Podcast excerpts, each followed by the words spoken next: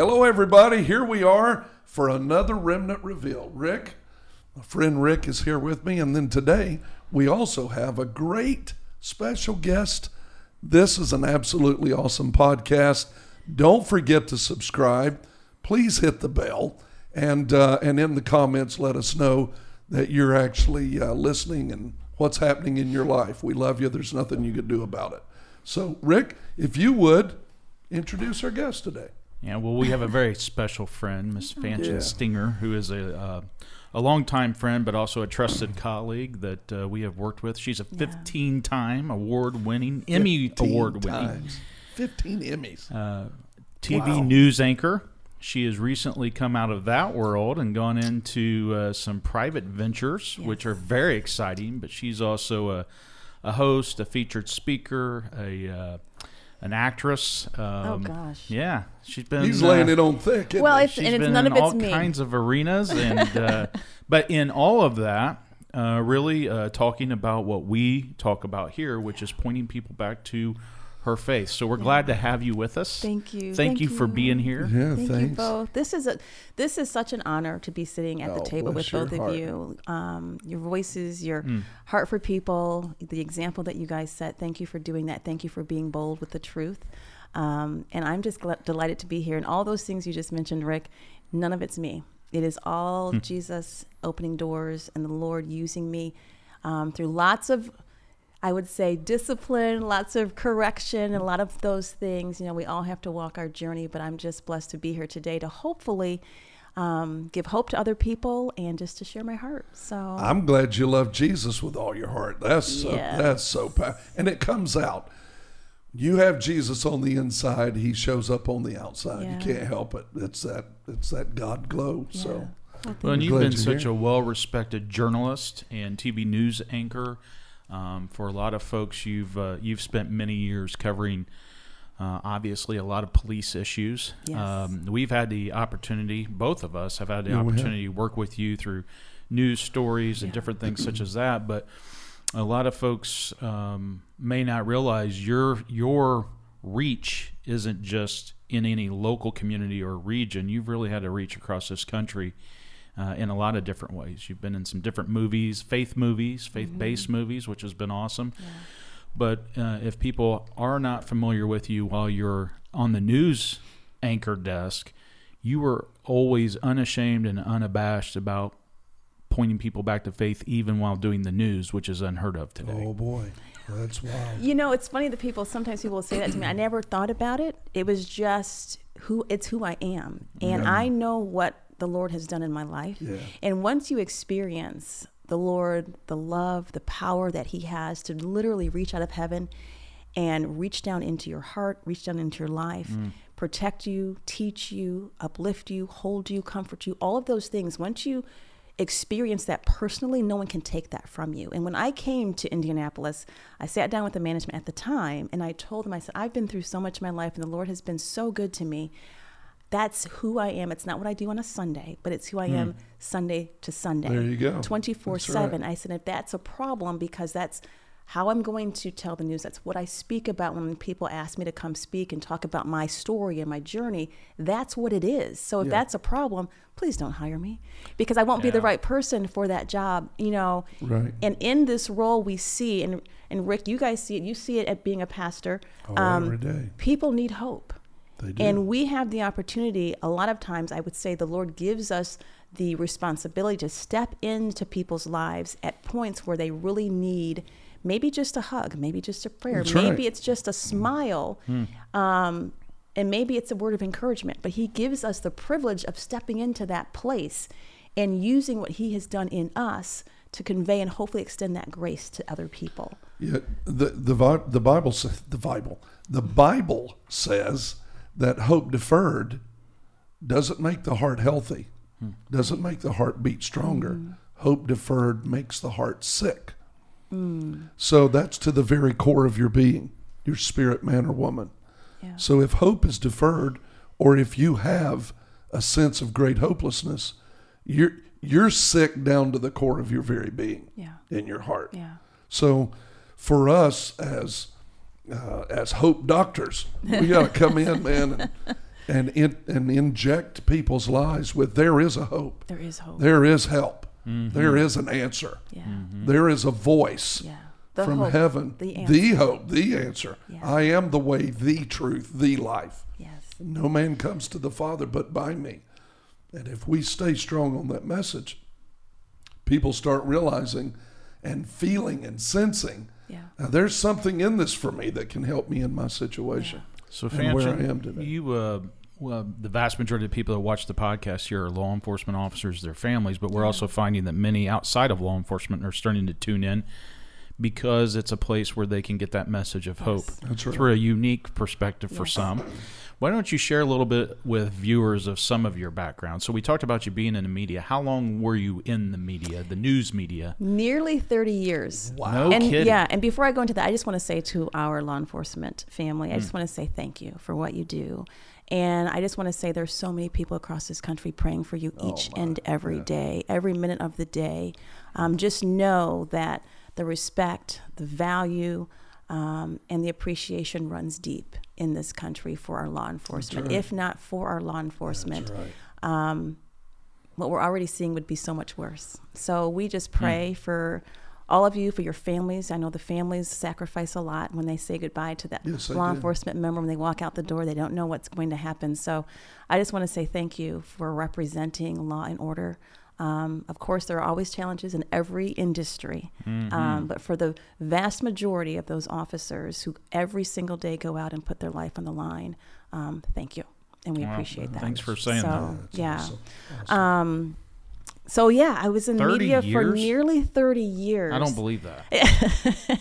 wow. she barely looks 30 years old. Um, You guys are much t- much too having kind. had a career for Thank you for years. that. Um, I, I guess I help had, I got to thank my parents for that. That was that's genes. So, That's right. but thank you for that. Um, and I always knew, and and I don't know if you even know this, but I was ve- I am very introverted. So as a child, I did not speak much at all. Is that right? No, um, because Wow. I was always the self confidence was always pretty low. Um, I went to all girls school, so I was in a very sheltered environment. Okay. And I was always taught, my parents always taught us, God has a plan for you. God has a plan for your life. You were made for a purpose. That's and, hilarious. And I'm I sorry. remember in eighth grade, I remember sitting there thinking one day, well, God, well, what is my purpose? Why am I here? I am so afraid to talk to people. I'm so afraid. I just didn't feel comfortable in my skin. I had low self esteem. Wow. Uh, and I will tell you what you see today is a result of God's work in my life There and Him putting the people in front of me that He knew I needed for what He called me for. So when I was 15, I was looking at, I had to do a project on a career you're interested in. Well, at first I thought medicine, then I thought law. I worked in a law firm. I said, mm, it's not really for me. Medicine, I said, well, I don't really like math, so that would be a problem. Um, and I was just flipping through a book one day and I came across journalism. And what I saw that ignited a passion in me was the ability to make a positive impact in your community, traveling, and being able to meet and speak. with- Speak.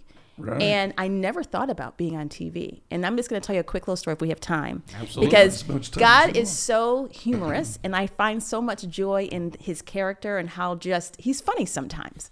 so he put so many people in front of me that helped me come out of my shell, that helped, that knew how to help me develop confidence and put me in places like being on the student newspaper and when I was in college being on the radio. I used to go to a cable station, sit in a closet and read press releases Wow.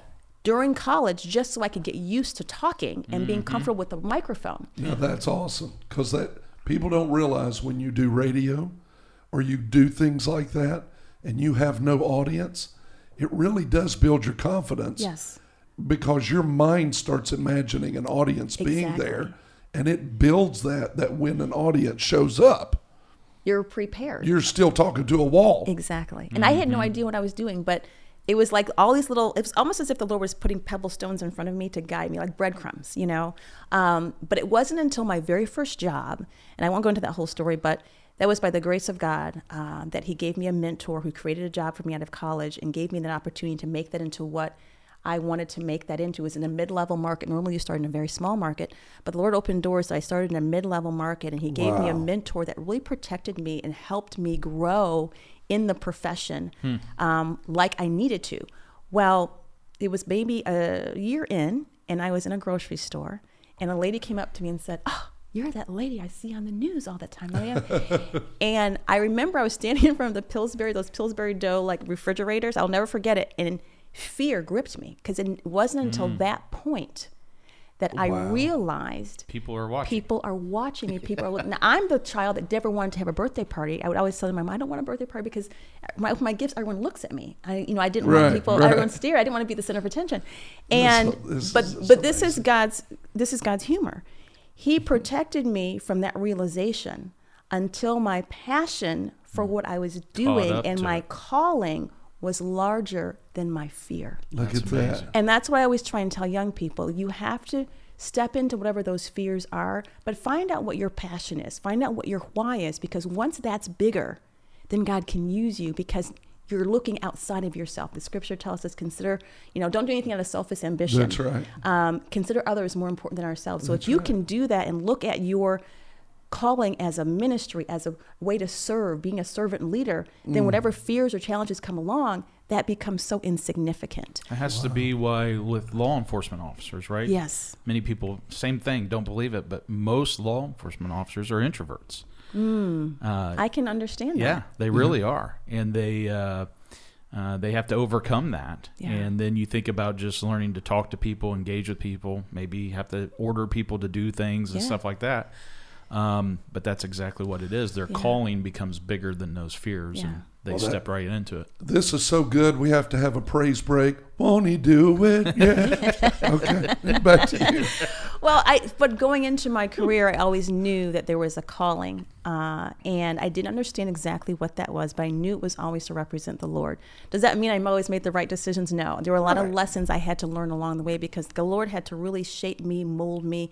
He had to refine me, and a lot of times that process is very painful. Right. But I heard someone say very wisely a little while ago a lot of times the Lord will put a call in our life. He will call us into something, but it's that period of waiting That's yeah. right. where obedience becomes so important because he right. needs to prepare us. If he had put me where I am today, back maybe 25 years ago or even 15 years ago, I wasn't prepared. I hadn't gone through all of the s- That's right. steps and all the journey, all the refining, a lot of those lessons um, to be able to be prepared for where I am today.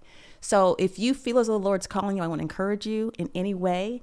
Um, accept the call and go. then wait. Allow the Lord to prepare you for where He's going to take you and allow Him to use you the way He wants to use you. And along the right. way, you may have to go through valleys. You may have to go. I've gone through some traumatic things, but I will tell you, in all of those things, they were the sweetest lessons because I got a chance to know the Lord in an intimate way hmm. so that it grew my faith so deeply that it can't be shaken. When Wow. when you talk about that, I want to tell every copper out there listening to us, you do the same thing. Absolutely. You're called to do what you do every day. But if you think about this properly, you'll understand that the first call you have is a call to prepare. That's why you go to the academy first. And then you go to FTO because that first part of any call from God is he's going to make sure you're prepared to do what he asks you to do. and are you going to answer the call? And are, that's right. There you go. So first you answer the call Mm-hmm. like he did as a kid. You know, man, I just knew in my heart, I, I felt that call in my Mm-hmm. life. Couldn't tell you how many cops I've talked to, male and female, who say the same thing. I just knew deep in my heart, this is what I wanted to be. Mm-hmm. Not not just do, but be. And that's God igniting in you the Oh, purpose He's yeah. already placed in you. That's right. And when I was 15, I didn't realize that, but that's what that is. Yeah. Mm-hmm. And that's powerful. That's so that's such a cool testimony, man. What a cool testimony. And so you you do you so you get to going, and then you eventually get to where you're a news anchor, Yeah. right? And uh, how many years did you anchor? Um, I started anchoring probably six months, a year after college. So I was called. Um, I got my first reporting job six months after because I wasn't. I didn't go in being on the air. I was a person that edited videotape and edited copy. Is that right? Mm-hmm. And then, so outside of doing that, I would go into work. So I worked 5 a.m. to 1 p.m. I would stay late, talk to reporters, learn, listen, watch. I would go in every weekend and I'd put a story together every weekend that I would do, that I would go out and do the interviews with the weekend reporter. Mm-hmm. Every Monday, I would have a story on my boss's desk. I'm like, I can do this. I can do this. so six months after starting, that is a paid intern. And by I want to just tell young people, when people throw, and this is just a side note, when people throw mm-hmm. money at you, they throw fame at you, they try and throw things at you to deter you. Stay focused on what God's put in your heart. You when go. I got out of college, I had job offers to go. I got a job offer to go to Wall Street to do financial consulting. I had a job offer to be a, a buyer for a major store. And they were offering me a lot of money coming out of college. Mm-hmm. My first job in television, I will tell you, was $10,000 a year. And my dad gave me some wisdom that I never forgot. He said, You have to go with what's in your heart, what you feel God's calling you to. And if you follow that, and if you're good at what you do, if you always stand for excellence, the Lord will bless you. The blessings will come. Don't worry about that. Worry about where you're called to be, even if it doesn't make sense. so, six months in, I had those stories every single Monday. I can do this, I can do this. And he gave me a job as a reporter. That was September, October. Um, and then the next six months, what did I do then? I went into the studio every weekend. After I would finish reporting, I'd go into the studio, I'd practice anchoring, practice, practice, practice.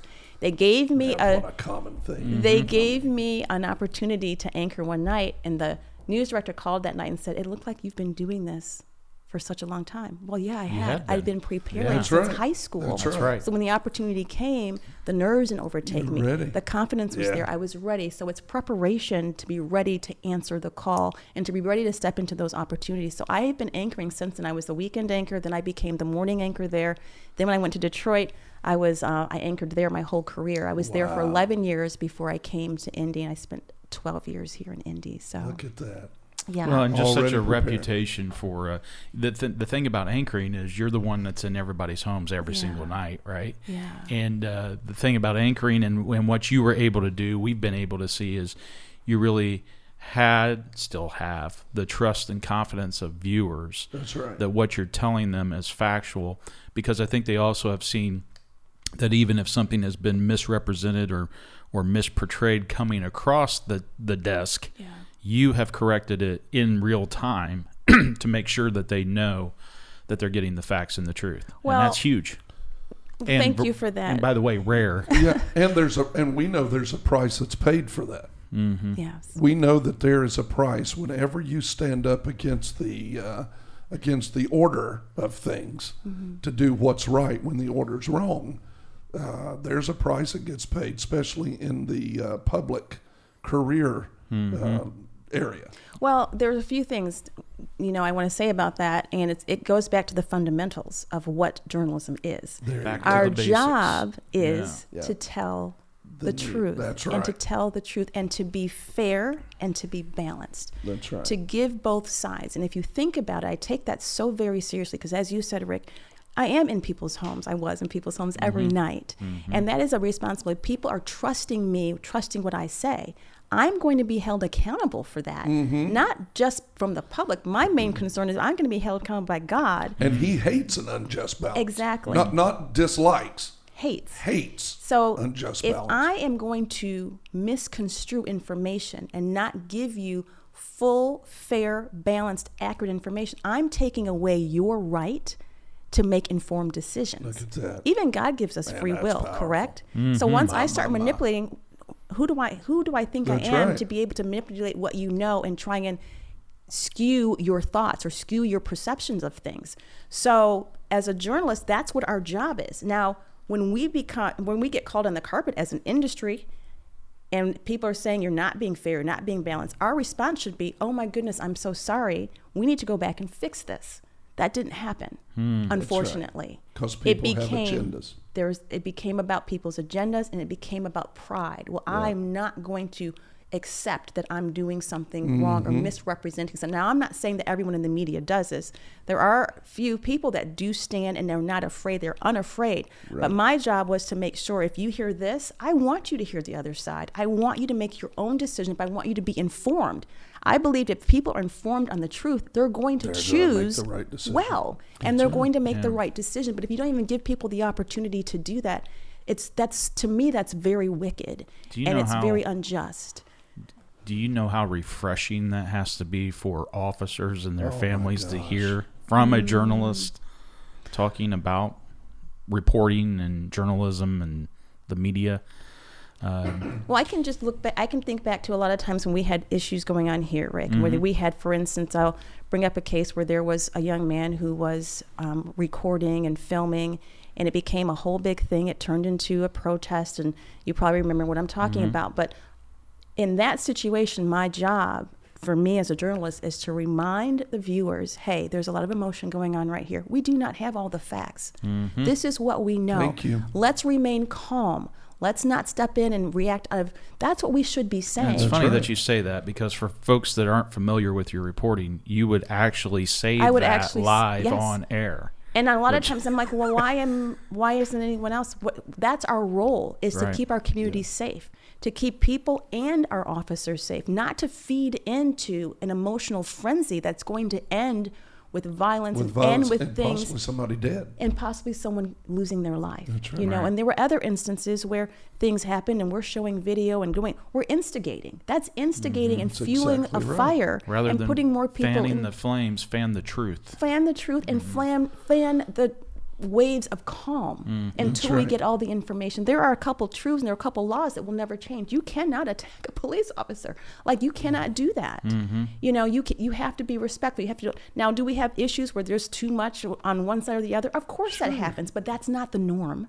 That's Right. not that's not the standard. No. You know, and those things will be will be uh, addressed through the legal system. That's you have to allow that to be addressed through the legal system. Um, but there has to be respect, and there has to be, from a journalistic perspective, us taking on the mantle of being mediator or being um, a, a calming force, an agent of, of truth and information, and reminding people, hey, we don't know A, B, C, and D, so let's wait, let's not Until react. get all the As a community, let's let's com- you know let's uh, facilitate healthy conversations about things, but not division. And a journalist always has, uh, as my grandpa taught me, you always have a bucket of gasoline or a bucket of water. And when there's a fire, uh, you choose which one you throw on that situation Yeah. based off of the words or the reaction that you have personally. So Yeah. you can either be bringing a calm or you can be bringing, let's blow this thing up. Well, and at that moment, it doesn't matter what I think. It doesn't matter what I believe. It doesn't matter anything. It matters what's happening and That's what the right. truth is and what we know and we don't know. And in, and being honest about that is so very important. Telling the full story is so very important. Well, I, I want to read a passage of scripture and then I have a question for you. Okay. Because I'm, you know, I'm a Bible guy. This is what I do. Well, that's I my favorite Bible. book. So Yeah. let's go to it. So, uh, the King James version of this is 1 Corinthians chapter 15 and verse 55. I'm going to start there. And he says, um, O death, where is your sting? O grave, where is thy victory?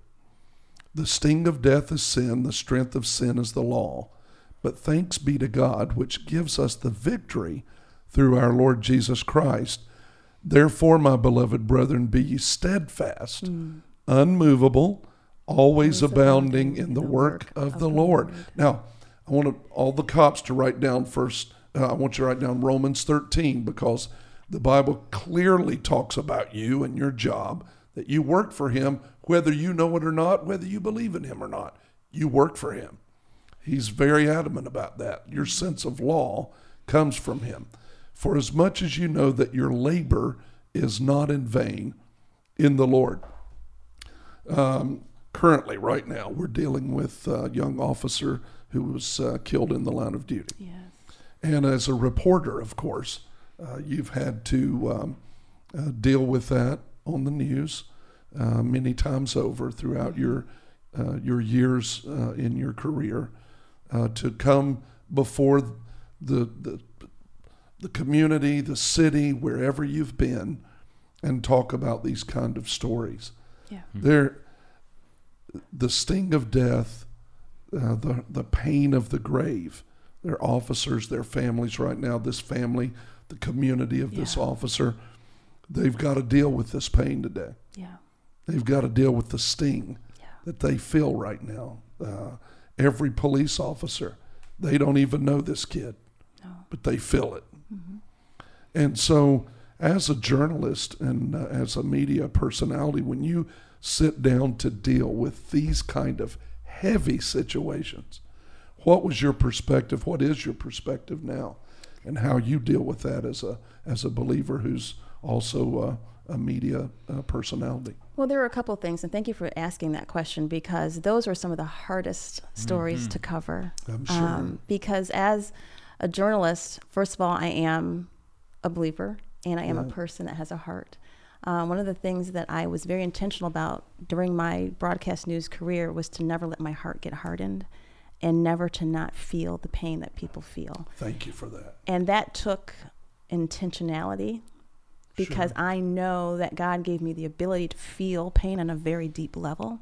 So I had to be very careful about how I managed that. All right. Um, and I never hid that from viewers because I feel as though we have to be honest about the human, the humanity and the the um, sensitivity of loss and the realness of loss and of pain. So there were times where I remember breaking down um, because you know what a family's going through. As a reporter, you are there oftentimes when a family member receives news that someone's been killed or someone's just died or a police officer's been shot. So you know if you've allowed yourself to really be honest about what comes with that, Right. you know the pain of the family, you know the pain of the community. And for me, looking at that when that happens, that's an opportunity to step in and to hopefully encourage That's and good. to uplift and to highlight the power of God to comfort in situations like that. Because what happens usually when something like that happens, a prayer visual will start. Sure. Well, mm-hmm. people aren't praying to a rock. They're That's right. praying to the Lord because they know inherently where comfort comes from. There you go. Whether or not you choose to believe or not believe, still people inherently know that comfort and love, and they're going to turn quite often to prayer or community or being together. So, my role as a journalist was hopefully bring people together around that. And then I saw that as an opportunity to introduce people to the realness and to the power of, of Christ's love. Um, even when we had mass shootings, same thing. Same thing. People gather together. People come to the to the town square, or they come to a church. Um, so I saw that as an opportunity to exhibit and be an example of faith and God's love, and hopefully um, give people what they need. You know, a lot of times when a headline is gone, a story's turned off. There are so many families still in this area of Indianapolis that I have lost loved ones, but that I have always maintained contact with because Wow. You don't know after the cameras turn off. Those families are dealing with depression. That's right. They're dealing with right. other It doesn't situations. go away, does they're it? Dealing, no, they're dealing with fear. They're dealing, but but you don't realize that because you're just watching a story. It's a story. It's a story, and that can be very desensitizing. But there are moms that I still talk to who've lost, Yeah. you know, children. And there's one mom in particular that I hope she's listening, that she hears me, that um, I keep in contact with her because she has trouble just getting out of bed because of the depression and because of the hurt and because of the pain.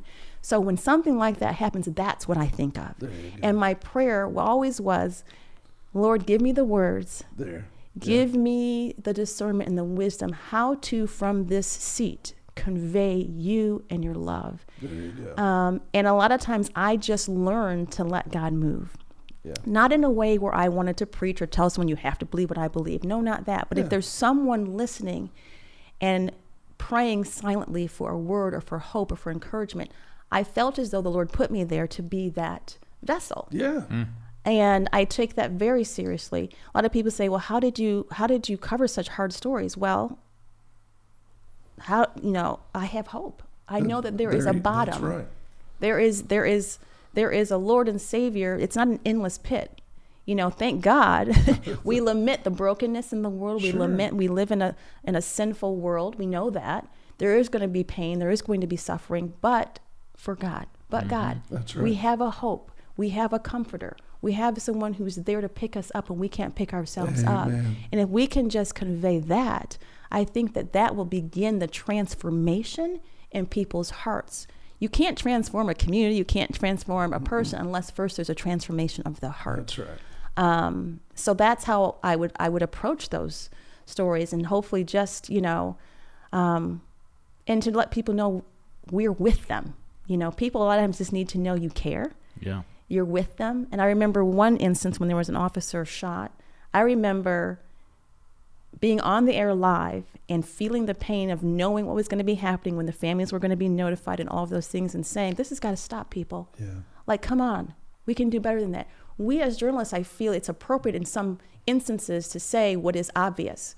We've got to protect lives. We've got to mm-hmm. stop with the right. senseless violence. You know, we've got to stop in terms of when it comes to, you know, division and race, all of those things. Those things are wrong. They're always going to be wrong.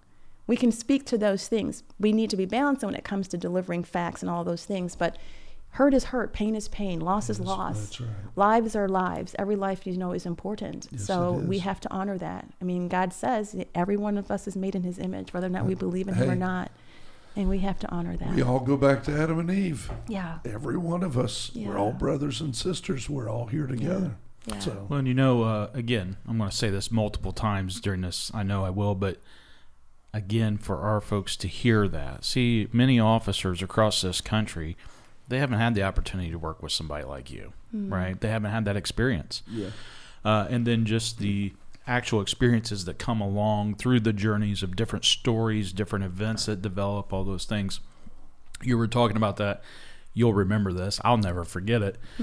We had a time where we had a female officer that was shot and killed in our city, and um, uh, Fanchon had us on live. We were talking. This is live in the I don't know six o'clock news, right? Yeah. yeah. she's at the anchor table i'm on the phone and whatnot and we have this officer that was killed and for really about probably three to five minutes on live television news in the middle of that tragedy uh, she provided really the platform not intentionally just in in the moment in the moment where we were pointing to christ and the cross and the peace that exists in the middle of the storm Yep.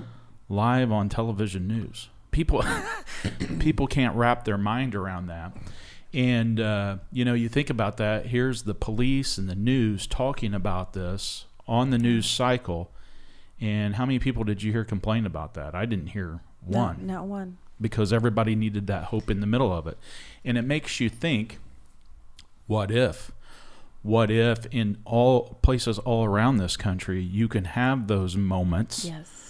Of truth, Yes. Yeah. especially in very painful situations, to have that hope? There is where transformation Yeah. can occur. Sure. Yeah. And that's what we're trying to do with this podcast with Powerful. a biblical perspective on Yeah. policing That's and right. life yes. and hoping that far more people than just police see this and it gives them that different angle on this. When you see the humanity behind the badge, see Yes. the humanity right. behind the news desk or that television camera, uh, a lot of powerful things can happen. Well, I will tell you, media and what you guys are doing, just thank you for what you're doing. Thank you for being bold and following this calling um, that the Lord put on your hearts because I've always said this from the very beginning. The media is one of the most, if not the most powerful force. Oh my Lord. In the right hands, In the right hands. it can be used for so much good, Yep. Mm. powerful good.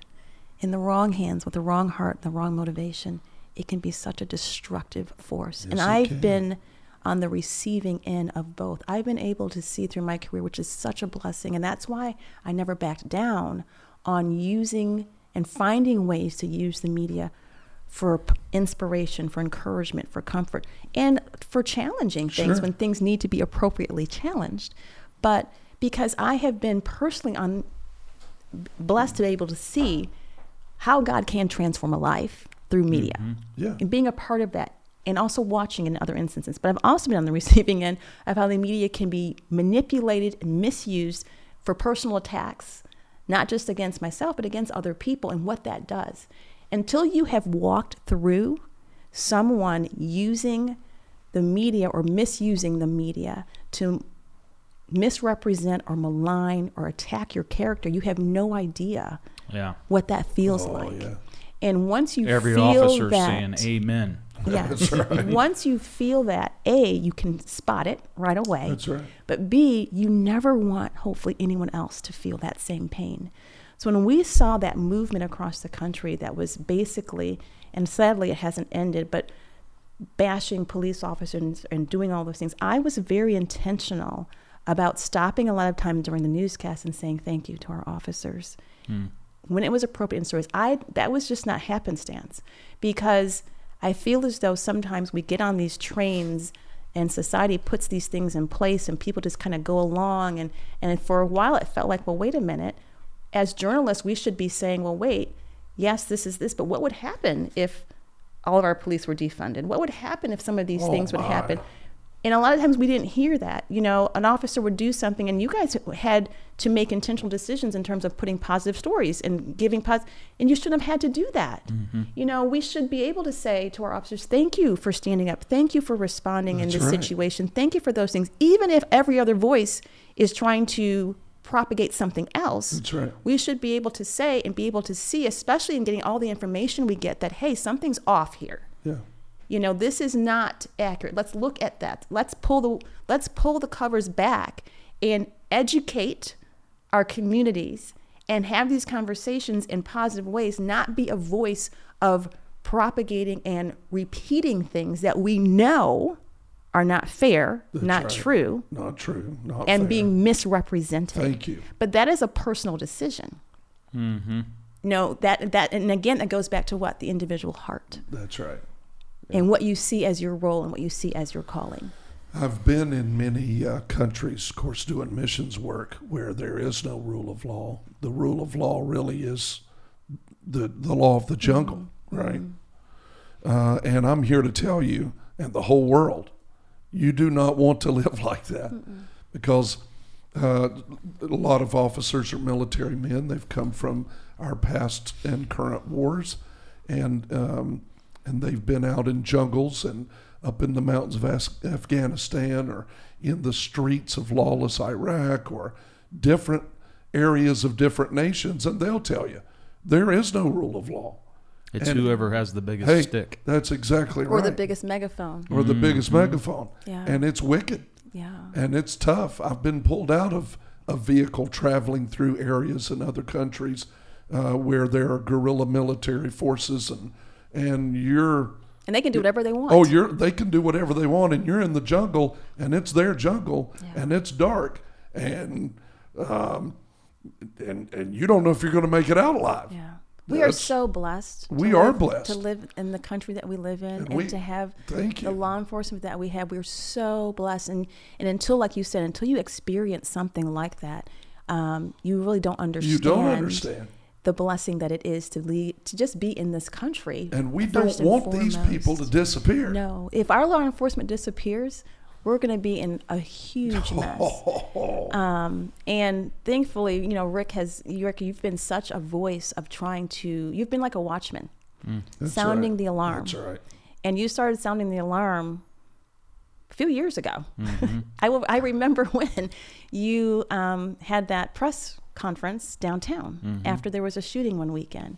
And you started saying then, we have a serious problem with our criminal justice system, the revolving door of the system. We need to look at this. And I was thinking, okay, now this is the time we're going to look at this. we're going right. to expose this. We're going to get this. And it needed to be said and it needed to be exposed, but there was unfortunately a concerted effort Yes, to silence that message. And I don't know if people will say it, but I'm going to say it because I saw it. Hmm. I watched it. Oh, so and I I was, was, so on was the and, Behind and the scenes. I was behind the scenes on Yeah. that. And I know for a fact that there were, myself included, people who were intimidated into trying not to help that message get out. That's right. And there were a few of us that said we're not going to participate in that. But there were there was an effort. Well, we're not going to talk to him as much anymore. We're not going to do this. What? Mm. If you think about the effects that that Right. had, You're talking about people's lives. yes, how many people's lives may have been saved mm. if that message was handled correctly and honestly, like it should have been? Thank you. and laws were looked at, policies were looked at, things Thank were you. challenged, people were held accountable for decisions that were being made. We would not be in this in this position. And this is not an opinion, this is not a political thing. This is what I actually saw.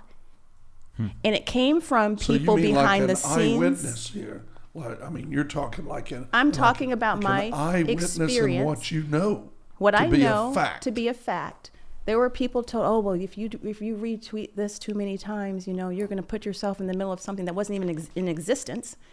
And when you don't have the um, confidence to know and to stand, and you don't feel as though you're going to be back. Sometimes you can capitulate to that. Right.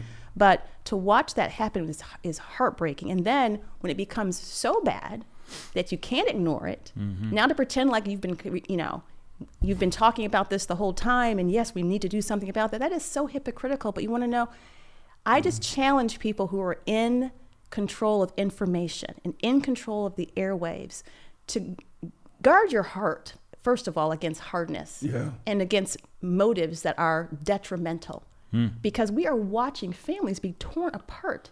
And Rick and there's been other leaders have been yelling about this. And now we're seeing this across the country. And this is not just a coincidence. That's right. You, That's- you have to be yeah. blind to think that this is a coincidence. No, it's planned. That's what I was going to ask you. So, you know, you see the you see the similarities going on in major cities across the nation, and you mentioned it earlier. But you, you know, I, I w- I had said it becomes the law of who has the biggest stick, and you said the biggest megaphone, mm-hmm. right?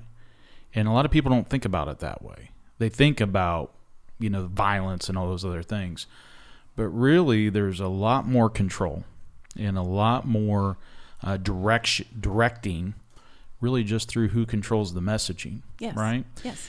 and uh, and I don't want to drive you down too far down this road. I know you've just transitioned out of media, but from this faith perspective, this issue of policing, this issue of relational tragedies that are occurring across the country, do you see that there is something to this where this influence of who's controlling the message, who is who is determining what will be talked about, what won't be talked about, is a detriment in the country, or is it uh, is it on a positive track? Would you say? That's a good question. I'm going to answer it in two ways. Is it a detriment? Absolutely. It's destroying the country because people are walking away with uh, impressions and information that they think is true and accurate and fair, and it's not. Wow. Um, is it getting better? I would say it can, I believe, because there are more voices now, like this podcast, like some of the other podcasts. I think people are now seeing that something is really wrong. Um, is there a manipulation of information? Yes. I mean, there is. Um, I could go on and tell a lot of stories about my personal experience with that, um, about what happens when you try and buck the system and try and tell the truth. Um, Rick, you and I have talked about that a lot. Um, and a lot of times people say, oh, that's just a conspiracy, that's not happening. Just because the, so the person with the loudest megaphone seems like that's what you hear all the time does not mean it's true. We are living in a post truth society. What does that mean? That Preach that, girl. means that on. people are being allowed to make up the truth based on their feelings, absent of actual facts and information and complete information. That's That how is we get, well, that's my truth. That's your truth. Yes. Well, this is my truth. This is no. There's an absolute truth. We need to agree on that. There's an absolute truth, and then we can have the ability and the freedom to disagree, to challenge that. But once we start manipulating the truth, now we're in a very dangerous place because Mm-hmm. anything can be true. And the Bible talks about what is going to happen in the last in the last days. Good is going to be bad, bad's going to be good, be up's going to be down. Yeah. You know, so there is a there we're in we're in the times of deception right now, and I don't think people really realize how serious this is in terms of the deception that's being that's being played and the media is being used in many cases i don't want to you know paint a, a broad swath but the media is being used in many cases to play a big part of this deception and people don't realize that and and, it, and it, it's heartbreaking because people are making decisions that are important based on not all the information based on just half of the information um, and i it and when i think about the whole revolving door of the criminal justice system and I see every single night, it almost makes me sick to my stomach because this could have been avoided. There's and Rick, you're not the only one talking about this. I know there's the um, FOP in New York. They were very vocal about this you- from the very beginning. There were so many people, and I and, and so when I get a when I get uh, Facebook messages and social media messages from people telling me to stop and telling me why are you talking to, to so and so about this and what and I know this person is trying to bring the truth and trying to bring another side to the conversation you don't want that side then that tells me there's something wrong so now you're going to make me look at this even more. And now you're going to make That's me become even louder. Because there must be some reason. I don't know you. Why are you calling me and trying to tell me not to do A, B, C? Don't talk to this person. Don't, you know, don't interview that person. Why? Everyone has a voice. Everyone's voice is equally as important. We may not all agree on everything, but my job as a journalist is to make sure every voice is That at the table. there's an equality of voices speaking. Yes, and I will tell you that Rick's voice and people who are trying to bring um, awareness about this, their voices were silenced. And that is not a conspiracy. That is not just an opinion. It is an absolute fact that that happened. And people in the community, I hope they realize that. You know, the things that were said about him, the things, those things, that's that is all propaganda.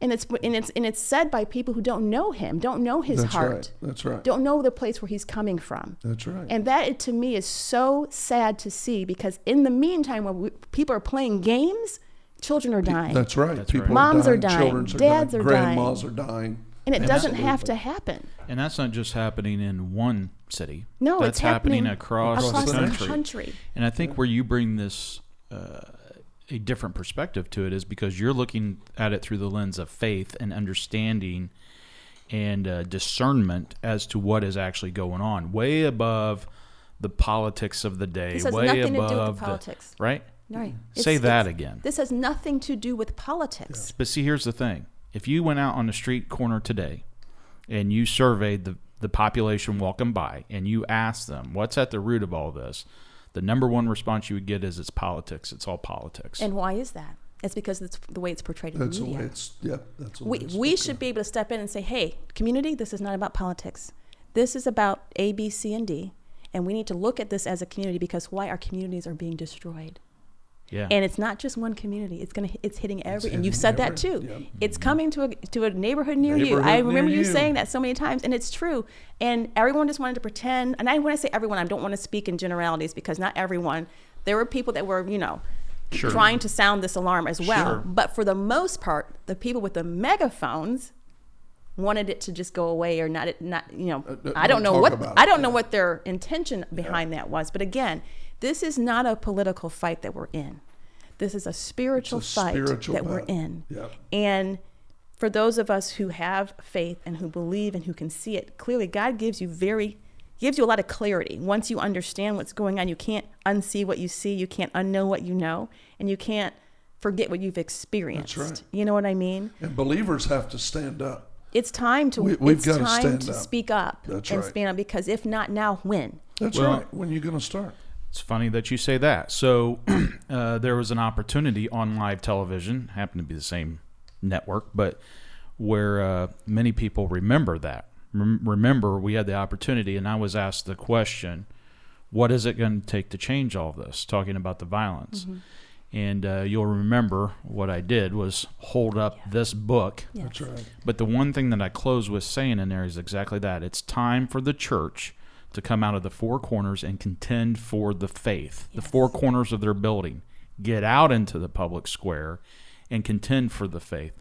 Same thing that we drive to our officers. Don't be ashamed of your faith. Don't allow somebody to exactly put the basket over your No. light. Don't allow somebody, even if you're not even if you don't know that you're a believer yet, Mm-hmm. you haven't taken that step in your own heart, but you know that there's something there. You know that you're serving a bigger right. calling than yourself. Explore that, step into it, lean into that, and find out what that's about. That's what I think people love about what they're watching and hearing here. And I can tell you they're going to love hearing it from somebody like you that right. they have known or not known, but to hear that other perspective, I can't stress enough how big it is what you said.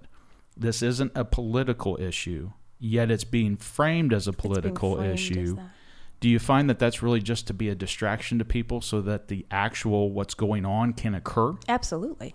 Tell because us if you're that. distracted over here, you're not paying attention to what's actually happening because you're distracted with so much noise Mm-hmm. that's really noise based on smoke and mirrors. and this is going on nationwide, at a Nationwide. national Nationwide. level. Yeah, and this is really not anything new. I think now it's just intensified. I, I think this has always been going on. We just didn't really realize to what level it's been going on. Because a lot of people will say, you know, I did a, a story on um, the sexualization of our children and obscene material in school curriculums, and people, I so many parents said to me, "Well, how did this happen all of a sudden? I'm like, this did not happen all of a sudden. of a these sudden? seeds and these people and these this pro, these programs have been planted all along. It's almost as if it's an organized crime. And I'm not saying that these people are criminals. What I'm saying is, it's like you plant cells and then you activate the cells. That's right. That's what's happening. That's what's happening.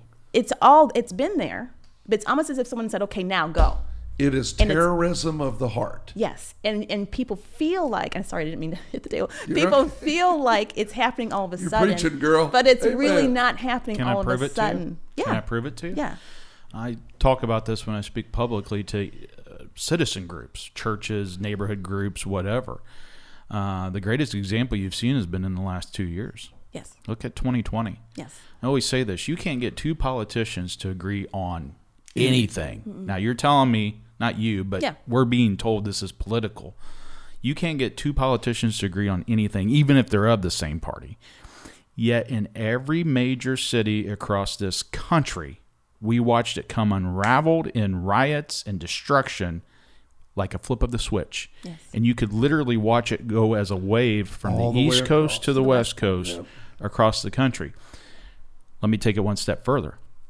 And then you also saw it all shut off at the same time. yes, How does that happen? because it's being controlled and manipulated from behind the scenes. It's clear as day. There's no way that's by happenstance. And I will give you another example of my No way. experience with that. And I'm not just speaking out of not knowing. I know for a fact that we knew when those things were happening in Indianapolis, we knew who was in town. We knew who who was bussed in. We knew who was b- giving bricks to people. We knew that. I made a call to, to, to you know, say we need to tell people this. We need to help people know what's going on. And ignored. It was ignored. And that was Why happening in every major city. It was happening in So every why major was city. it- So why wouldn't Yeah. we, as as the media, say, "Hey, there are these patterns that are very disturbing." You need we to have be careful. we have sources telling us from inside that they are watching for these particular groups and these particular people, and this is very dangerous. It seems coordinated. They're they're they're going after certain things. Why wouldn't we tell people that? We had people who lost their lives during right. some of those altercations that maybe would have stayed inside had they known that. Hmm.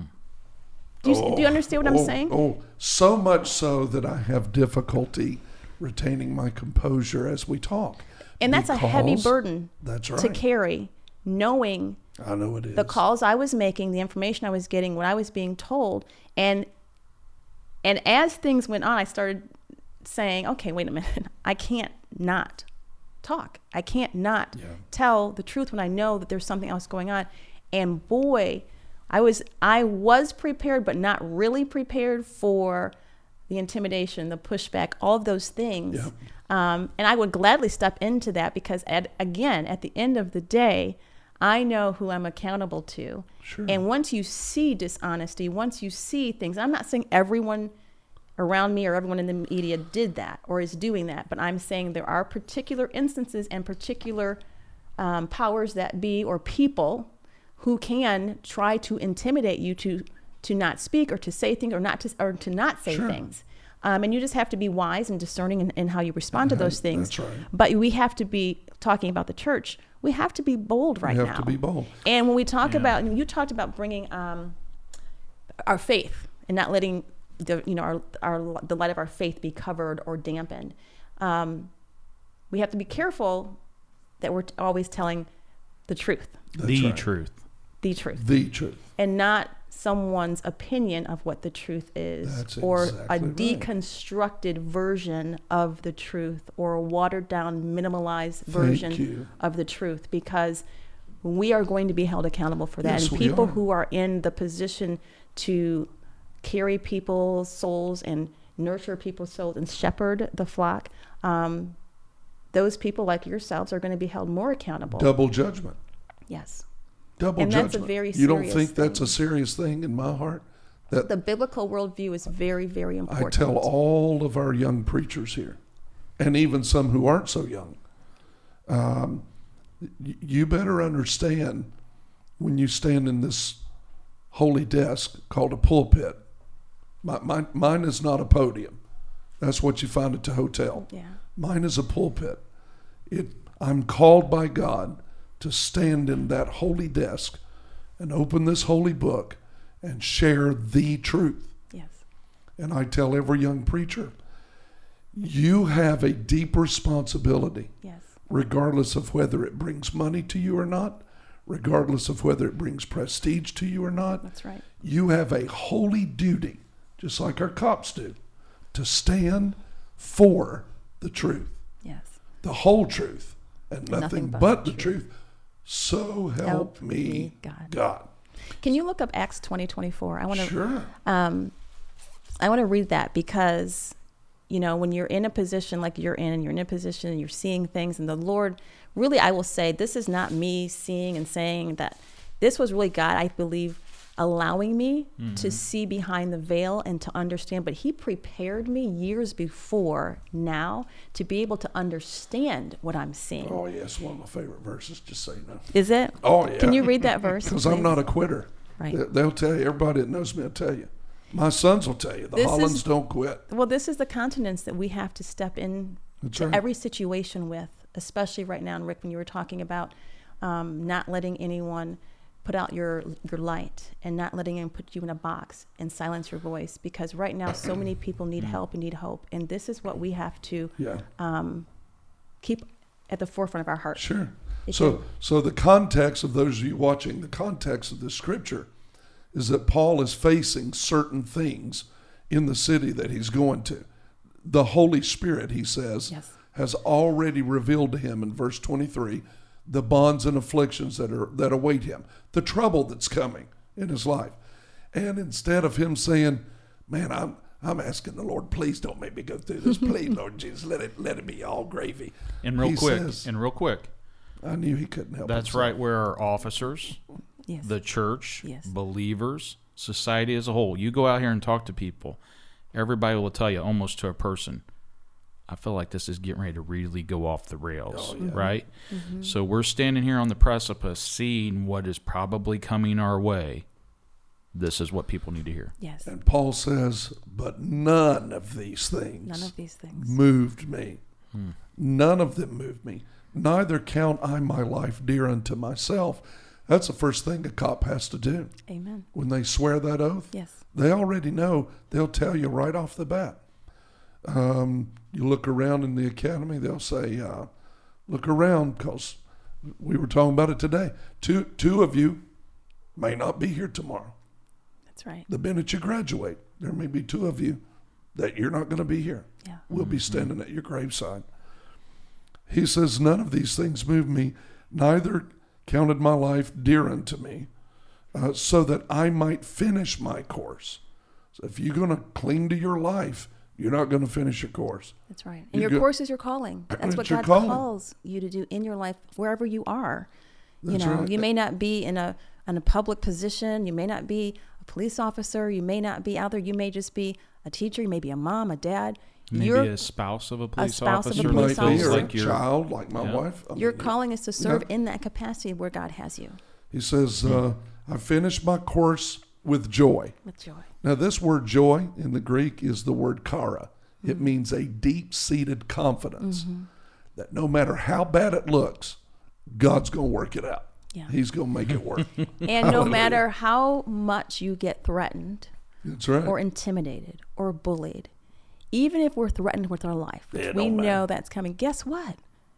If someone's going to put me in the arms of Jesus sooner, all right. Well, what is what do I have? What I you don't what have am I- anything to lose as a Christian. nothing to lose. But the, one of Oh my my own, one of my other favorite scriptures Woo. is, "What can a mere mortal do to me? Hmm. That's Nothing." That's right. If you have Jesus, and if you have your faith, and if you have you understand, and you have truth and wisdom and discernment, and all of those Yeah. things, what can a person do to you? Nothing. But until we understand that, There you go. and the power of that, Therein lies the Yeah. people controlling the megaphones. yes, That's what right. they're trying to keep you from seeing, Exactly. what That's they're right. trying to distract you from. Yes. It isn't the politics. No. It isn't the political agenda. It isn't whose life matters, all this other stuff. It is trying to keep you from seeing the truth that if you discover that freedom exactly. of being unafraid of man, but having the fear of God, the one who's called you to these things, That's right. then they can't control you. No. People can't control you. No. Man can't control No. you. If you know who you are Hmm. in Him and you are made in the image of the Almighty God and whose you are, a daughter and a son of the King of Kings, once you choose to walk with Him and That's believe in. Him and That's give your right. heart and your life to Him, you have nothing to fear. I had to learn that over so many decades. Yeah. And about a year and a half or two years ago, I started praying and asking God, God, what does my name mean? Because, you know, the, in the Bible, names are very right. significant. Yeah. Hmm. And I was like, Fanchon, okay, what does that mean? I know that it's French. My parents wanted the French name. And if you look it up in a baby book, it, it, it says freedom. So I'm like, well, God, what does it mean? I mean, is it significant? I mean, how does it relate to me? Am, do I have a free spirit? I don't, I don't know. I- But I want to know, God, what is it that you purposed in my name for me? Come on. And I started praying about that. Yeah. And in my devotion and prayer time one morning, the Lord took me to, a verse, I think it's in Galatians, and He basically told me and showed me, I have freed you to trust in Christ alone. Alone. There you go. Alone. He had to free me from Christ fear alone. of losing a job, fear of man, Come on. idolizing a marriage, looking at a person or, or, or, or people for my value, mm-hmm. looking at mm-hmm. all those things. Once the Lord frees you from the fear of someone taking your job, then you can stand up and say something. Yes, you Once can. the Lord frees you from looking to man for your value and looking to man for acceptance and, and all of those things, you are free to then stand. How about that? You're free. You're free. I was never fully free, and I didn't understand that. But the Lord purposed me and made me and gave me a name. You are free. And now I can look back in my life, and I want you to, everyone listening and watching, I want you to hear this. The enemy uses things in your life to inject doubt, to make you try and doubt God. Well, is he really there if that happened? In your deepest, darkest trials, that is when God shows up the most and most real if you will allow Him to show you right. how far He will go to love you, to rescue you, to pick you up. If you allow Him to show you that, He's going to free you and break you of those That's things. Just because something is hard does not mean God is not there. That's when He has the opportunity to really step in. You get to know Him personally and That's intimately. right. He wants us intimately involved with Him. He wants involved. to know us. And that takes time reading, studying, allowing Him to transform your mind and your heart. And once you do that, you are going to start this transformation process where you begin to see like Jesus, love like Jesus, serve like Jesus, feel like He feels. And then you'll be able to love what He loves and hate what He hates. Hmm. There you go. And God is very clear in terms of what those things are. That's right. And it's not going to be hard. It's not going to be confusing. But I think a lot of times, disappointment in our life, trauma in our life, hardship, heartache, death, sickness, all of those things, the enemy means for those things to make us doubt God and make us doubt his love for us and make us doubt truth and reality. But God purposes those things to refine us, to mold us, to really give us the opportunity to know him more intimately That's and right. deeply. And if we allow him that, there's so much freedom in that. Now Paul says that Paul says that unmovable Unmovable. or it didn't move me in Acts. Mm-hmm. So you stand firm in Jesus Christ and the calling Mm-hmm. that Paul had on his life. And some people might say, "Oh yeah, but that was the apostle Paul." I mean, he, that's the apostle Paul. But the scripture I read earlier is the apostle Paul telling the entire church of Corinthians, That's right. Right. you stand strong Yes. and unmovable.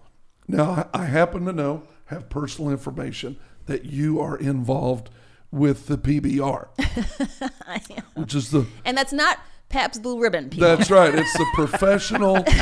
You want to talk about hey, cops are tough, but there's another group of tough people. Oh, yes. and that's people who latch on to a 2,500 pound bull. That's right. And sit on the back of a bull That's right. Eh, with a rope Yes. and a rosined Yes. up leather glove, and that's, That's all right. that's between them and death. That's I mean, quite literally. Literally. Yes. So when we talk about being unmovable, they have eight seconds Eight seconds, yeah.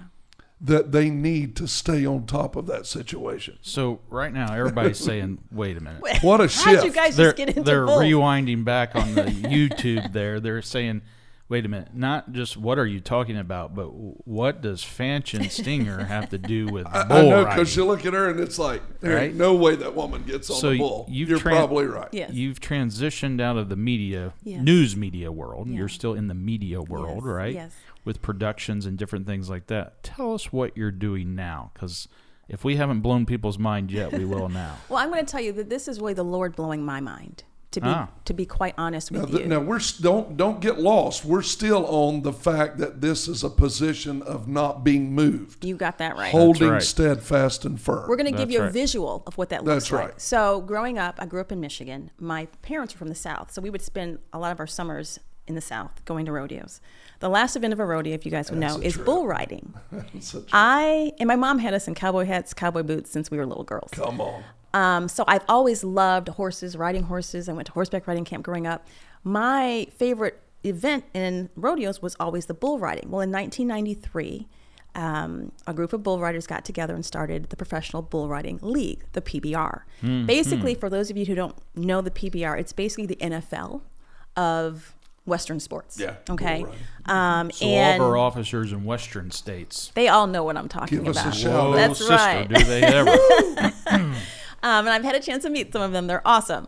So, um, but it's always been my favorite sport, and I, and I didn't understand why at the time. But I'm, I'm going somewhere with this story because God is woven all the way through this. When I was a little girl, if you go on my website for my foundation, gritandgracenation.org, we'll talk about that in a second because that comes into play here. Um, you'll see a picture of me. I think I was like two or three, standing in my grandfather's barn, touching a little calf if you think about a little girl and knowing me now who is always so fearful and all these other things i was a diver i was a swimmer but i was and i had this this um, courage when it came to animals. I love animals. Yeah. so if you look at that picture i always ask people is that just a random picture in time? Is it just a random moment? And you think about your life and think about pictures and places you've been and people you've seen and things that have happened. Are those all random? No they're not. They never were meant to be and a lot of times we can think experiences and things are random.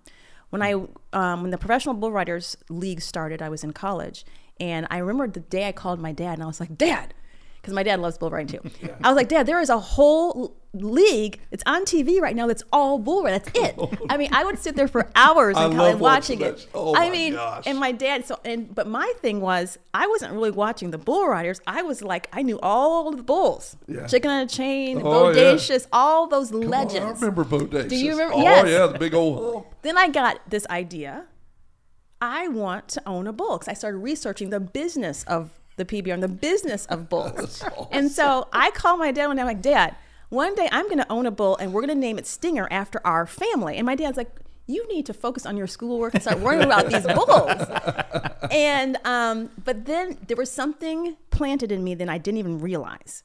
So I've always kept in contact with the- bull riding, followed it. Mm-hmm. In 2009, I figured, well, okay, it's time for me to own a bull. So I started researching who the best bull contractors were in the country. That's a Rick's laughing because he knows that this is That's totally right. me.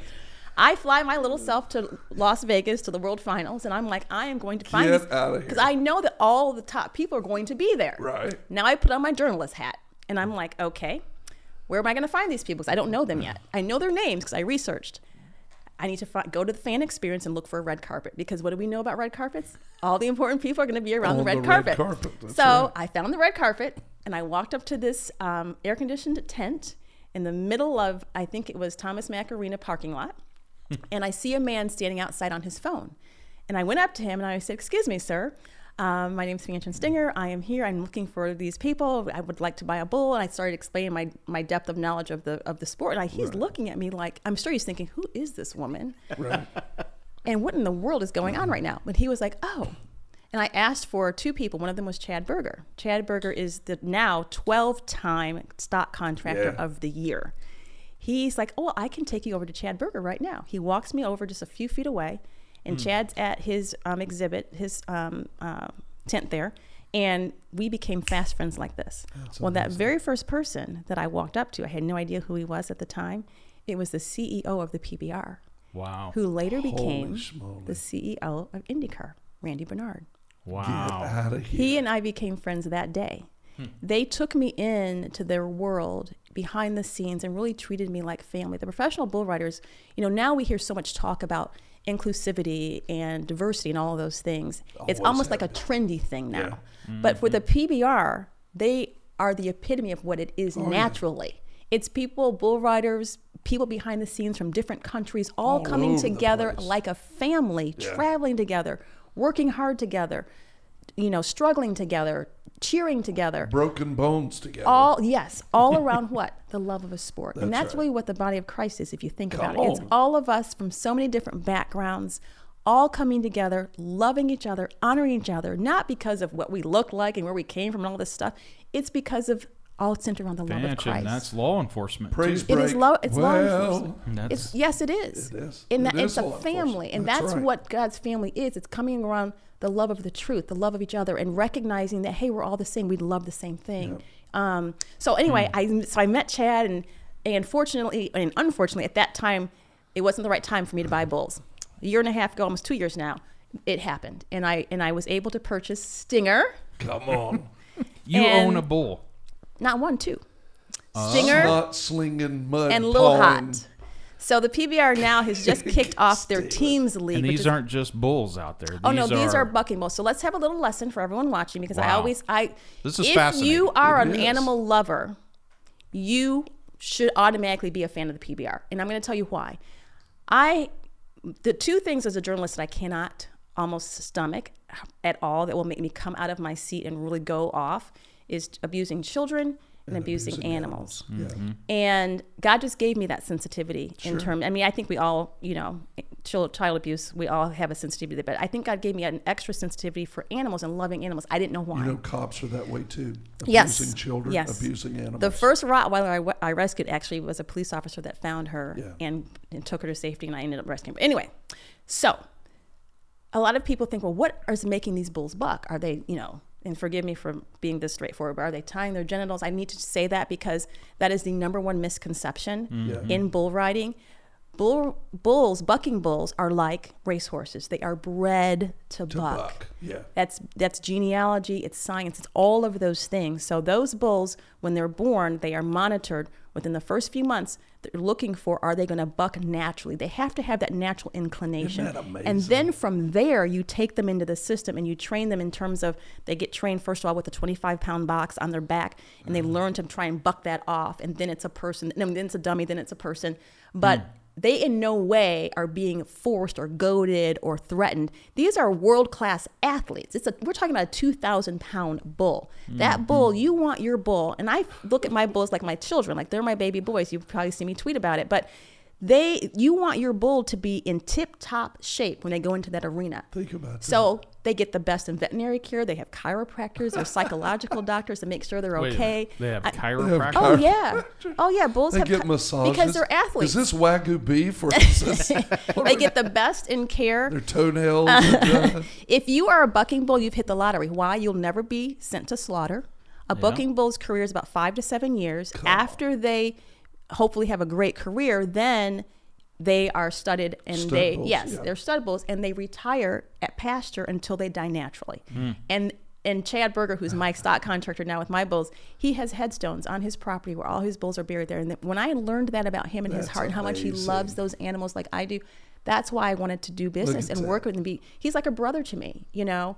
Um, and Randy Bernard's still a very dear friend of mine. I just want Rick to ride one. Could we set No, that you up? have to be a professional. These guys are professional athletes. Could we tie Rick like- on one like you did that? I wouldn't do box? that to Rick. He's like my he's my brother. Oh gosh, well he's like mine too. But I he know. torments me. I feel like I've been on He's some runs sweet where I felt you. like I was on a. Well, I will tell you, you know, then just in, and I just want to kind of re- bring this full circle. When I went to actually purchased those bulls, and I purchased them with some dear friends from Atlanta, um, Daniel and Melissa Bruner, I prayed about that because I said, Lord, at this point in my life, as far as I've come in my journey in my relationship with the Lord, I know one thing now, which I didn't always do when I was more immature, is ask, Lord, is this where you want me? Yeah. Am I supposed to be over here? Is this what you have for me? If not, I don't want it. I don't. I'm at the point now. I don't want what He doesn't want for me. That's right. And so I said, God, if, if it's not your will or desire for me to have these bulls, kill the deal. I don't need it. I want to be wise with my, with my money and all the things you've blessed me with. But if you do have this for me,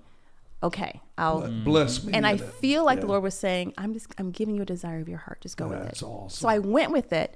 Mm. And because of the humility I felt, and I felt like that was such a dream that I had, and I love this sport so much because of what it represents. That sport stands for faith, family, freedom. I wanted in some way to honor God and give back through this blessing and through the sport. Faith, family, and freedom. Freedom. That's awesome. And freedom, like Fanchon. Yeah, That's right. Hmm. isn't that isn't that interesting? That is All the way back to that picture of touching the calf. of touching the calf, and Wow. that is how my foundation, Grit and Grace Nation, was born. so you're doing that through the PBR? In So I have an conjunction with alliance with, the PBR. We're the first nonprofit is in the history of the PBR to have an alliance with the PBR. And the mission of my foundation is equipping girls to lead with courage in Hmm. everything they do while honoring faith, family, Family, and freedom. The PBR is one of the most entertaining sports and events you will ever go to. I challenge anyone it. if the PBR ever comes to your city, go to an, an event, you will walk away a fan. It's the only sport that I know of that starts with a prayer Yeah. Really? every single time in arena. Oh, yeah. Yes. They have chaplains there. eh? Yes, and That's starts awesome. with honoring our flag, honoring our law enforcement every single event, um, and really exemplifying why we're so grateful and thankful to be in this country that we're in. And the metaphor, and people say, well, what does bull riding have to do with girls? The girls riding the bulls? No, it's a metaphor of life. When we are riding through the ups and downs of life, it takes grit and it takes grace. But how do we get there? We have to understand that when, just like those bull riders, when they're on top of that bull, and a lot of those guys are like 150, 140 pounds, they're not know, very they're big. Not big. But They're hanging onto that rope with one hand, and the on. and the and the object is to not touch the bull or touch anything with the free hand for eight seconds. That's a long That's eight a- seconds. Oh yeah, that's a long time. But we have to hold on to our faith the same way those bull riders are holding on to that rope. Are we going to get n- Unmovable. unmovable, unshakable? Steadfast. steadfast. Are we going to get knocked off? Of course. Yeah. The key for a bull rider is to focus on the bull's hump and to stay in sync with the weight because you don't know how the bull is going That's to right. buck. You don't know which way they're going to twist, which way they're going to turn. Their body can that's go what that's the surprise, right? When you get knocked down, you could get stomped on. You could get a broken bone. When we get knocked down in life, when we have, you know, despair or unexpected things happen, and and and we are taken by surprise, can it take us out? Of course. And when things come, can it, the enemy uses those things to try and give, have you give up on your faith. That's right. But you never. I tell the girls, you look at those bull riders. Sometimes they're limping; they can barely walk. But what are they going to do? They're going to go get it fixed. They're going to come back and they're going to ride. Right back on that bull. And that's the determination, that's the grit. Once you start to do that in your life, you will experience Oh yeah. the unimaginable grace of God. Amen. Mm. When you see God reach out of heaven, like I said earlier, and move in your life, work things out, do things that you know beyond the shadow of a doubt that only He can do, you once ex- once you experience that grace, then it does something to transform your heart, to transform your mind. Right. And now, what are you able to do? You're able to extend that same grace to other people. Why? Because you want them to experience that same thing. So, all of the girls who um, apply for scholarships through Grit and Grace Leadership Scholarships, we bring them to PBR events. We take them behind That's the chutes. wonderful. We teach them about how the bulls are cared for, animal welfare. We dispel a lot of that misinformation Mm-hmm. that the media has propagated out there about bull riding. And we give them the truth. And then we take them into the event. We take them down on the dirt. The whole event stops for our girls. And the whole arena is honoring them because those girls have submitted a video of how they're exhibiting leadership in their community. And it can be in anything gymnastics, it could be in anything. It doesn't have to be Western sports. And then we announce the winner that night. And we are showing those young ladies that, hey, you're doing the right thing. You're standing for values. You have that courage. You have that right. determination. We're going to honor that. And then we are matching those girls with ladies. We call it ladies who lead. Yeah. Ladies who exhibit those same values in whatever they're doing in business and whatever it is. And we want to connect them because we want to combat this cancel culture with an honor culture. Yeah. Honor what's right. Honor what's good. That's Be a young lady. Be virtuous. Stand for. Be graceful. Yeah. So some of our graceful compassion, selfless confidence. Be selfless in everything that you do. Um, and you're and doing this in cities all across We're doing this in cities across the country. Is it every event that PBR does? It's not every single. We have certain cities that we will rotate every season, but any girls from any area can apply for our scholarships. They don't have to be at a PBR event, but they can go on our website, gritandgracenation.org, and apply for our scholarships. We're going to be um, establishing some other new things that are coming. We have an app now. We're going to be That's working awesome. on um, a television show that'll be coming out very Yeah. soon. So there's going to be Um, officers that are going to have daughters they want to point to Yes. this, or they interact with a young lady on runs or Yeah. through police there's work or whatnot yeah. that they could kind of point Yeah. them to this. Where do they go to find out about it? gritandgracenation.org. Um, we're on social media, Instagram, Facebook as well. Our app, download our app. It's in the App Store right now, Grit and Grace Nation. Um, but the PBR gives us an ability and a platform to honor girls who are standing for what's right right now in a, in a society that's Wow. trying to pull them in so many negative And look at all your other professional directions. sports and, all- yeah, their exactly, view on that. exactly.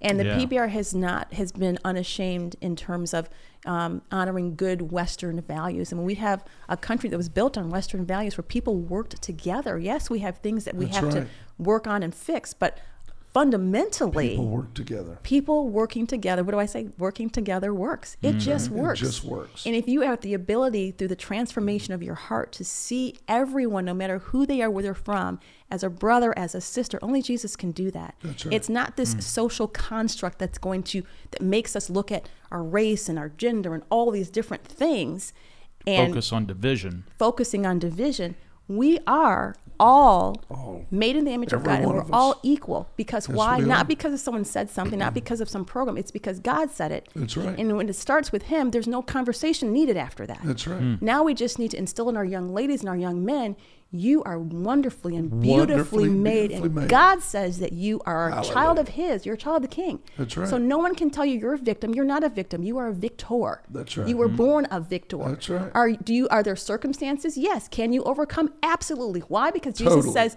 with God, all, All things, things are, are possible. I can do all things through Christ, who Christ who strengthens me. strengthens You don't need someone to tell you that you can't do something because you're born in the wrong neighborhood. You don't, you're not the right color. You're an oppressor. You're this. You're that. Those are labels and those are lies. That's those are lies. That's right. Hmm. And we and our young people need to know that and need to hear that. That's yeah. right. Anybody watching this, you need to put your daughter or, or a young lady in front of the screen and have them watch just that, because people need to hear that, and Yeah. they're not hearing that in other venues. Well, I will tell you, my grandfather was part of the civil rights movement, and he was the, actually the head of the civil rights movement in Natchez, Mississippi. And he worked with Martin Luther King. He worked with um, Andrew Young, all those guys who were fighting and standing strong against um, the, the injustice of that time. bigotry of and the day, they yeah. sacrificed my right. family, so many other families, black and white, sacrificed. Why? Because they wanted us, me, my gra- my grandfather's granddaughter, to know that you are equal. That's right. You have the same gifts, the same abilities, the same um, opportunity as everyone else. They wanted us to be just considered equal. Now we have some. We have people telling our children that you're not equal That's right. because of how you look. That is And the exact opposite That's right. Of what the civil rights movement stood for, stands for, and will always stand for. And now wants it's to not teach true. them in school at the youngest age Yes. that they're not equal. Yes, and we have children going into entering counseling because this is destroying them psychologically. Right. Mm-hmm. This is this is opposite of civil rights. If someone's telling you that this is civil rights, that is not true. It is a lie from the pit of hell, because it's because God doesn't Man. say that. I have to control myself here, just so you know, because I want to get But our children are being destroyed because of forthwith this. about this. But, Yeah. And I know we're almost out of time, but Yeah, but I I'm just here to I, tell you it's so wicked. it's very wicked and It it's the, and it really boils down to love and hate. love and hate. I love these children, and I hate these children. And I will tell you, if anyone tries to um, defend that, and I'm just going to speak with me, I'm going to use myself as an example. If someone were to tell me that I, and first of all, it's not true because I was able to, to work in a job and be successful and do all these things. So There's not there's nothing there's nothing inherently wrong with me that's keeping me from doing something. That's right. Okay. Now are there barriers and are there things we have to overcome? Yes. Absolutely. But God will give you and open a door and do all those things. My parents weren't people who had people they could call and give get favors Thank from. you. God did that for me. God did that for you. And if you have a relationship with Jesus, you have everything you need. That's I'll say that. But if if you're in a situation where you're being t- and I'm being told, well, you're this color, so you're not going to be able to make it, the person telling me that has to believe that. There you go. Thank you.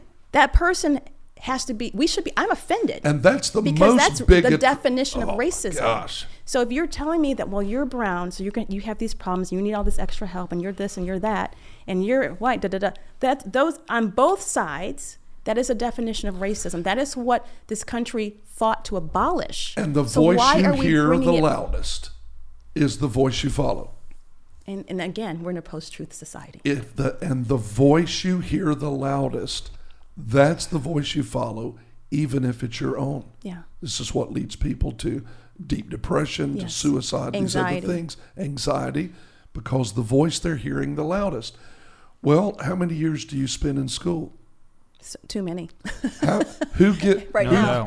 who gets your ear even Yeah. more than your parents today? yeah. Who gets your ear? Your the television does. The teacher, the professor, uh, the politician.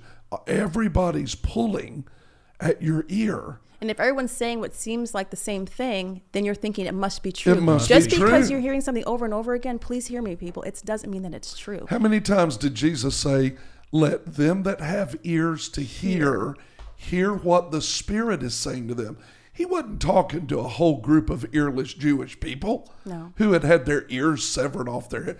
We have an account where Peter cut one off, but I mean, everybody else pretty much had ears on the side of their head.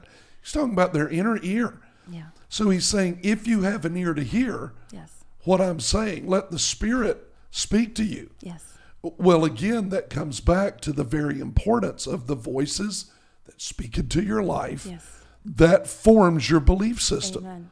And if you don't change the voices from negative to positive, from lies to truth, then the world has learned that they can form Mm-hmm. They can whole generations Yes. through manipulation, which the Bible calls manipulation, witchcraft. Witchcraft. It's not a little black hatted No. riding on a broom person.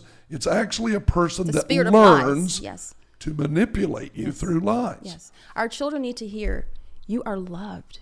You can do anything God calls you to do. It doesn't matter what barriers are in front of you. What's you favorite can phrase? overcome. There is no such thing. Well, I'm not going to go there right now today. Well, that's another conversation. Well, let me ask you this: But- You've you've in our discussion here today, I can tell you you've undoubtedly rocked the world of law enforcement. You've shook the world of media and global media venues.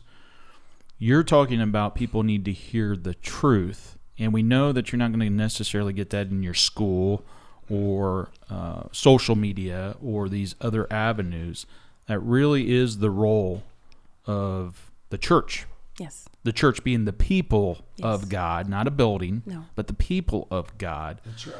What's your concerns or what are you seeing in that realm when it comes to the church and the people of God relaying and putting the truth of God in front of others? Well, I'm deeply concerned about that right now, and that comes out of some research that we have gotten recently. I'm going to um, quote a statistic. This comes from the Cultural Research Center of Arizona Christian University, and it says that slightly more than a third, meaning 37% of U.S. pastors hold a biblical worldview. Now, I'm going to repeat that 37%. Wait a minute. You're saying more than a third hold it. So you're saying two thirds don't? do not. Don't. That's correct. The majority, 62%, possess a hybrid worldview, which is not a biblical worldview. Now, what's a now, now when you use the term hybrid, Talk in the mic there.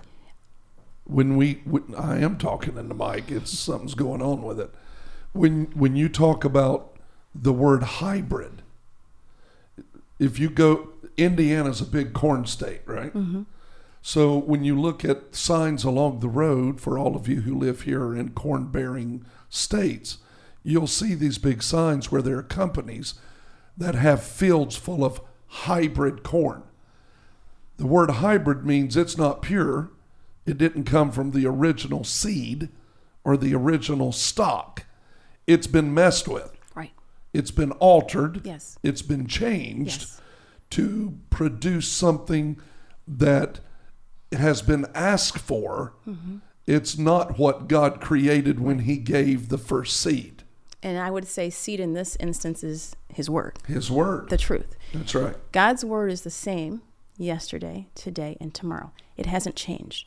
So if we are starting to see cultural influences seeping into the church Come on. and changing the gospel and changing God's word, That's right. changing what he taught, we have to be very concerned.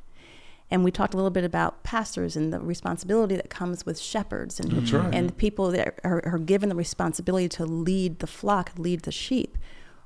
We need to, and I would encourage you to make sure that you are in a church that is fully 100% biblical. Hey, if And the only Oh, way yeah. you're going to know that is if you read your Bible.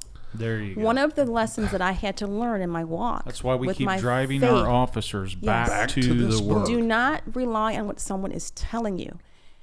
Get in the Word every single day.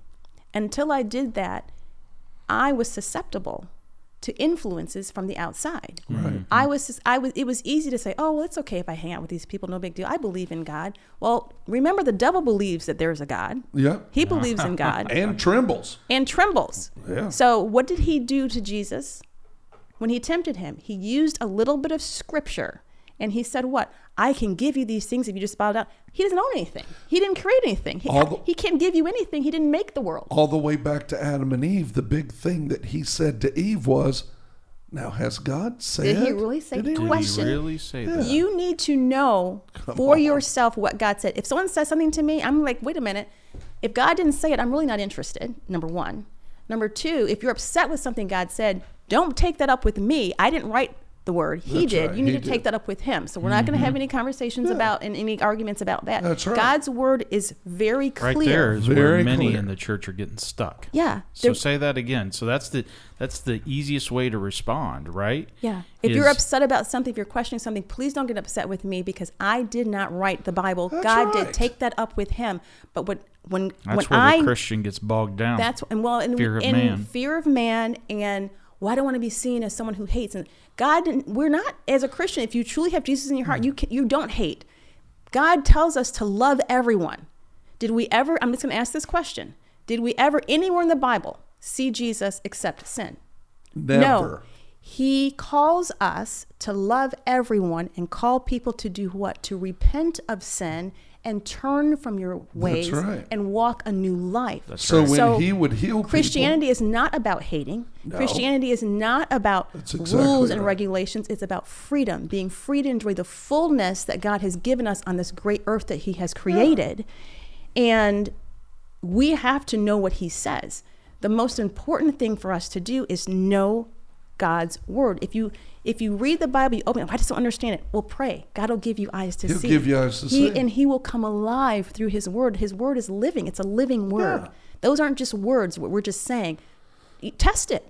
Pick up the Bible. Start with John. Read John three times and ask God to open your eyes. there you go. Trust but verify. Trust, Trust but but verify. ver- You always yep. say yes. Yep. So I just I just feel as though we have to get back to the truth and we Yes, have we to do. get back to the word. And that's what's burning in my heart right now is because there are sadly some churches that are not preaching truth and preaching the Bible, and we and we and that's this is not me, me saying this is we have the statistics that show us Right that there. and that's very very dangerous. No hybrid word. We got to wrap it up here. Yeah. But I just want to say, no hy and the preachers listen to me. I know some of you are watching. No hybrid word. Go back to the word, Amen. and then you will have people that trust what you say.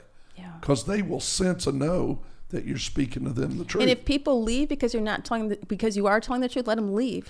That's their decision. Like you can't you can't water down the go. word because you're trying to fill a building. Thank that's you. not that's not shepherding.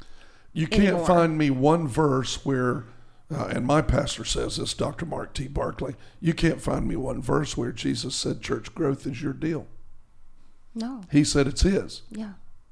So um, stop doing these things and watering down the word to amass a crowd, be the church, grow a church, grow disciples, and they'll be a blessing in your life. I got one question to ask you, and then we got to wrap this up Yes. pretty tight. Can a bull have a calf? No. So a bull Bulls, cannot bulls are give boys. bulls are boys. Bulls are male. So Cattle. so if so a cow is the only origin that can have a calf. Correct. So if we were talking about humans, can a man have a baby? The law of nature is the law of nature. That would be no. No. As So- made by God. As, made, by, God. So one translation of the scripture that we read, it's That's it- true. It's translated it to the words to say "hold fast," Hold fast. and that's what you talk about Yeah. with the bull riders. That's what you've talked about With Paul in your career in journalism. That's what you talked about for our officers who are standing in the line. We need them Yeah. to hold fast. Hold fast.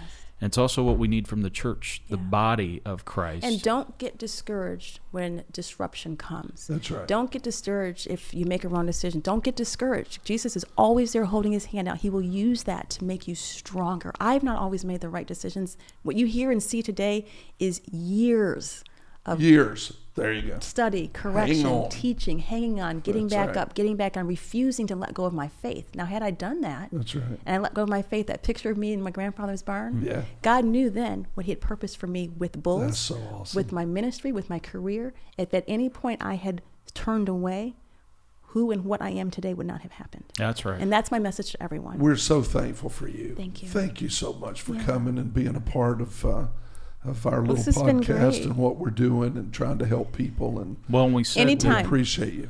we said that uh, we don't always know the answers, right? No. We don't always have the answers, but we know the one who does. Amen. And uh, thank you for being with us. You're I'm going to ask you: Would you be willing to close us out in prayer? I would and be pray over our honored. That's viewers. awesome. I would be honored Please to do do. that. Yes. Awesome.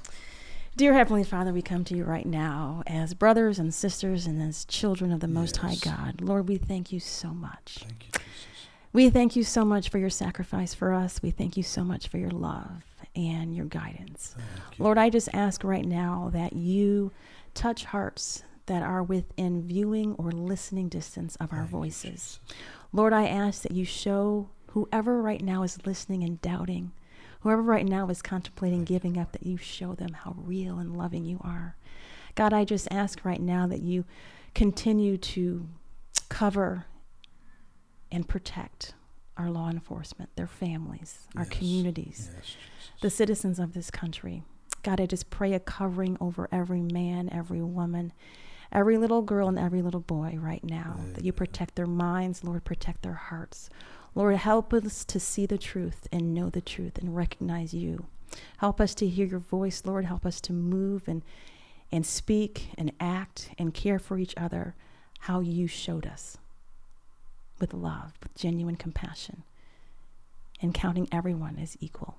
God, I just ask right now that you continue to bless this ministry, that you continue Thank to help it to move into people's homes and into people's hearts. God, I thank you for the opportunity to be here today.